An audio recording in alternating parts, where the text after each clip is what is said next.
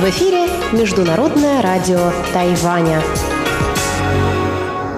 Здравствуйте, дорогие радиослушатели! В эфире Международное радио Тайваня и вас из тайбэйской студии приветствует ведущая Ольга Михайлова. Сегодня вторник, 27 апреля, и мы начинаем наш ежедневный эфир с выпуска новостей Китайской Республики.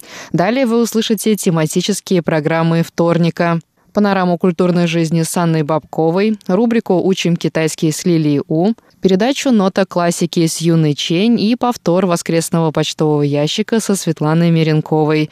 Напоминаю, что слушать нас можно на коротких волнах на частоте 9490 кГц с 11 до 12 UTC и на частоте 5900 кГц с 17 до 17.30 UTC.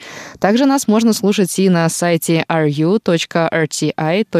ru.rti.org.tw. Это вы можете сделать и в нашем мобильном приложении RTI To Go, которое можно скачать бесплатно в магазинах приложений Apple Store и Google Play.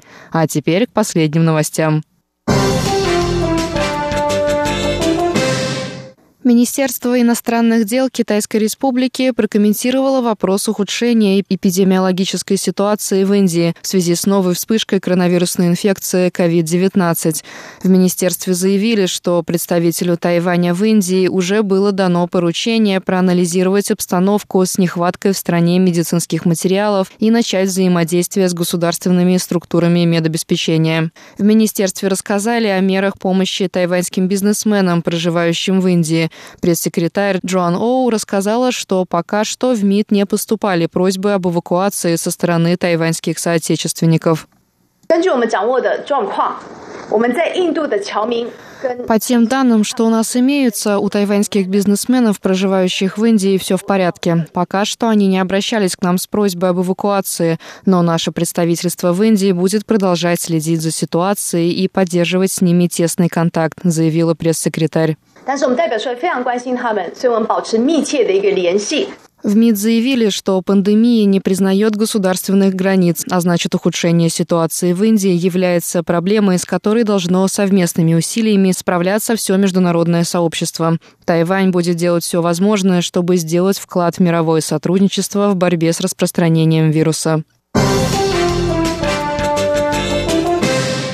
Законодательный юань Китайской Республики принял 27 апреля поправки к закону об организации Совета по делам ветеранов. Цель поправок – укрепить связи с отставными служащими Тайваня, проживающими в США, а также усилить сотрудничество и обмены между организациями ветеранов двух стран. Депутат законодательного юаня от Демократической прогрессивной партии Хэ Джи Вэй отметил, что национальная безопасность является важным направлением работы правительства и что диалог между ветеранами США и Тайваня может принести пользу всему Индо-Тихоокеанскому региону. Многие из ветеранов обеих стран уже знакомы между собой. Они ожидают возможности обмена мнениями по вопросам безопасности, в том числе безопасности Индо-Тихоокеанского региона, и надеются на более широкое и интенсивное взаимодействие, сказал Хэдживей. Заместитель главы Совета по делам ветеранов при исполнительном юане Тайваня Ли Вен Джун рассказал, что после окончания пандемии Совет планирует отправить двух представителей в США. В будущем в Совете планируют организовывать встречи тайваньских ветеранов с представителями Организации ветеранов Великобритании, Франции и Японии. Ли Вэньчжун добавил, что в США существуют три основные организации ветеранов, которые поддерживают дружественные отношения с Тайванем. По его словам, подобное сотрудничество полезно и для правительства США, так как оно способствует улучшению отношений между Министерствами иностранных дел и Министерствами обороны двух стран. Правительство Тайваня увеличит бюджет, направленный на повышение рождаемости в стране. Об этом было объявлено 26 апреля во время заседания Комитета исполнительного юаня по вопросам гендерного равенства. Для повышения уровня рождаемости в стране правительство Тайваня к 2023 году выделит 85 миллиардов новых тайваньских долларов, что составляет 3 миллиарда долларов США. В 2021 году для этих же целей из бюджета будет выделено 55 миллиардов новых тайваньских долларов. Премьер-министр Китайской республики Су Чан заявил, что средства будут потрачены на повышение ежемесячных пособий для улучшения качества и снижения цены медицинского обслуживания, а также на снижение цен на дошкольное образование. В частности, ежемесячное пособие на воспитание детей, которое на данный момент составляет 3500 новых тайваньских долларов, будет повышено до 5000 новых тайваньских долларов, что составит 179 долларов США. В план общей медицинской страховки будет включено большее количество услуг по ведению беременности. Су Джинчан напомнил, что за последние несколько лет правительство также ввело программу налоговых льгот для семей с детьми дошкольного возраста и увеличило количество детсадов и центров дошкольного образования. Он отметил, что правительство будет спонсировать расширение этих программ. Уровень рождаемости на Тайване продолжал снижаться с 2016 года и достиг рекордно низкого уровня в 2021 году. В январе 2021 года на острове родилось 10 тысяч человек. В последнем отчете ЦРУ об уровне рождаемости в мире Тайвань занял последнее место в списке из 227 стран. Центральный противоэпидемический командный пункт заявил 27 апреля о новом местном случае заражения COVID-19.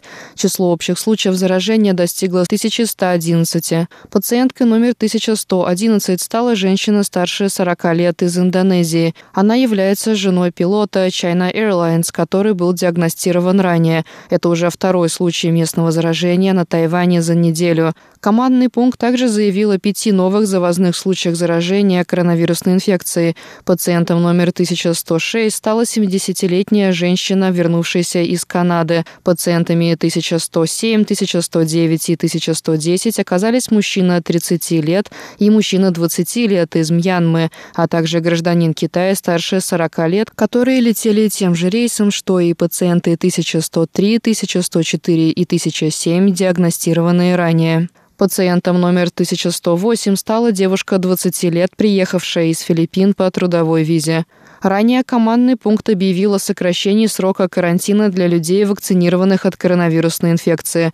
Карантин будет сокращен до 7 дней для тех, кто привился как минимум за месяц до вылета и предоставил отрицательный ПЦР-тест перед посадкой на рейс. ПЦР-тест также нужно будет сдать на седьмой день карантина. В случае отрицательного результата карантин можно будет покинуть на восьмой день.